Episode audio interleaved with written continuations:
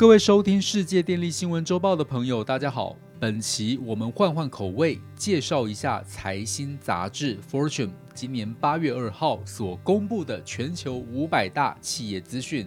并从这五百强名单中和大家探讨全球能源及公用事业未来的发展趋势。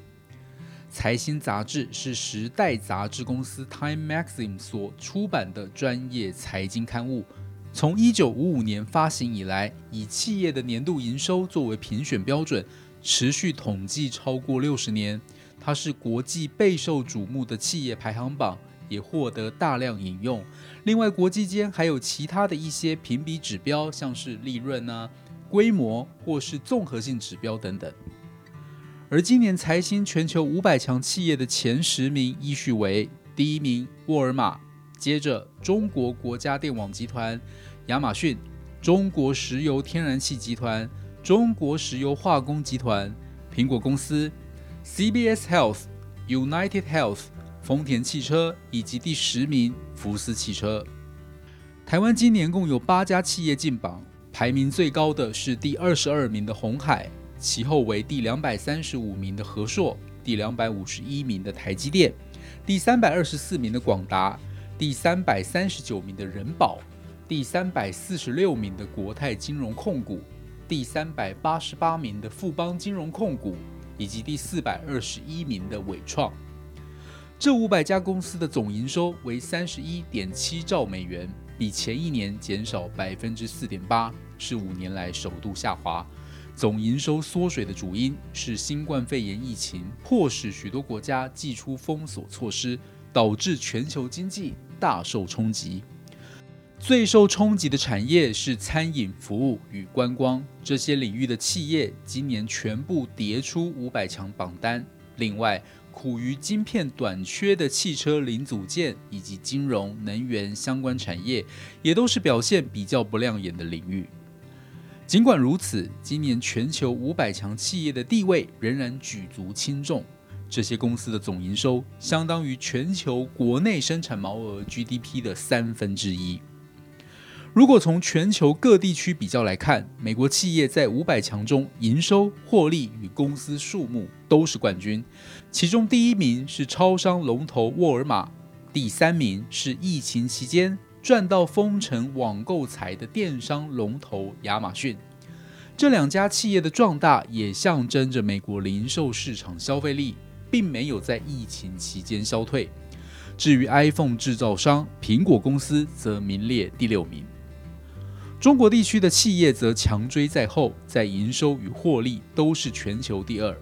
在全球榜单上的第二名，则是中国国家电网。另外入榜的还有中石化、中石油、中国建筑银行、中国铁路等。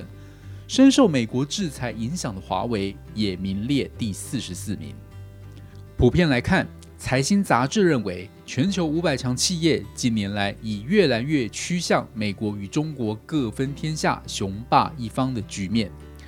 接下来关心一下我们的能源产业领域，在全球前一百名企业中，共有十一家，包括第二名的中国国家电网、第四名的中国石油天然气、第五名的中国石油化工、第十八名的英国石油 BP。第十九名的荷兰皇家壳牌，第二十三名的美国艾克森美孚，第五十二名的法国道达尔，第七十五名的美国雪佛龙，第八十一名的美国马拉松石油，第八十四名的俄罗斯天然气工业公司，以及第九十一名的中国南方电网。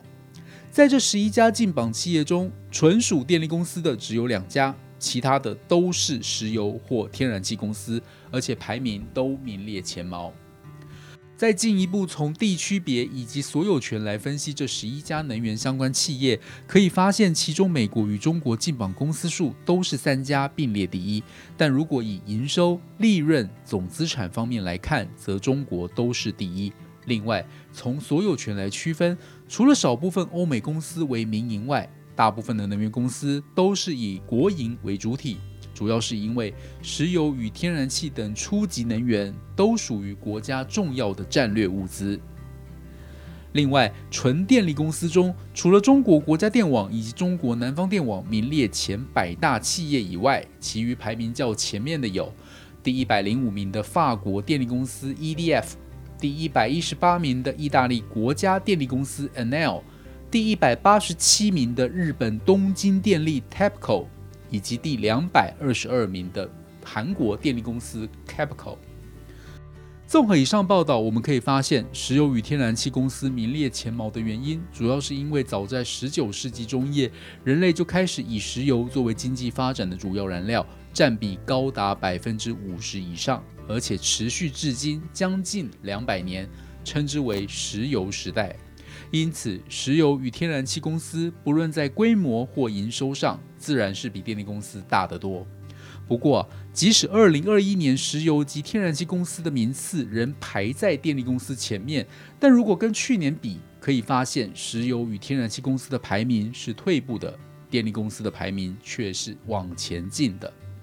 近年来，随着全球倡议近零排放的浪潮，除了发展再生能源以外，为了要取代传统能源的使用。势必全球将更积极地走向电气化，以石油为主的动力来源将被电力取而代之。因此，我们预期未来五百大企业的排名长期趋势之下，石油公司将会后退，而电力公司则会前进。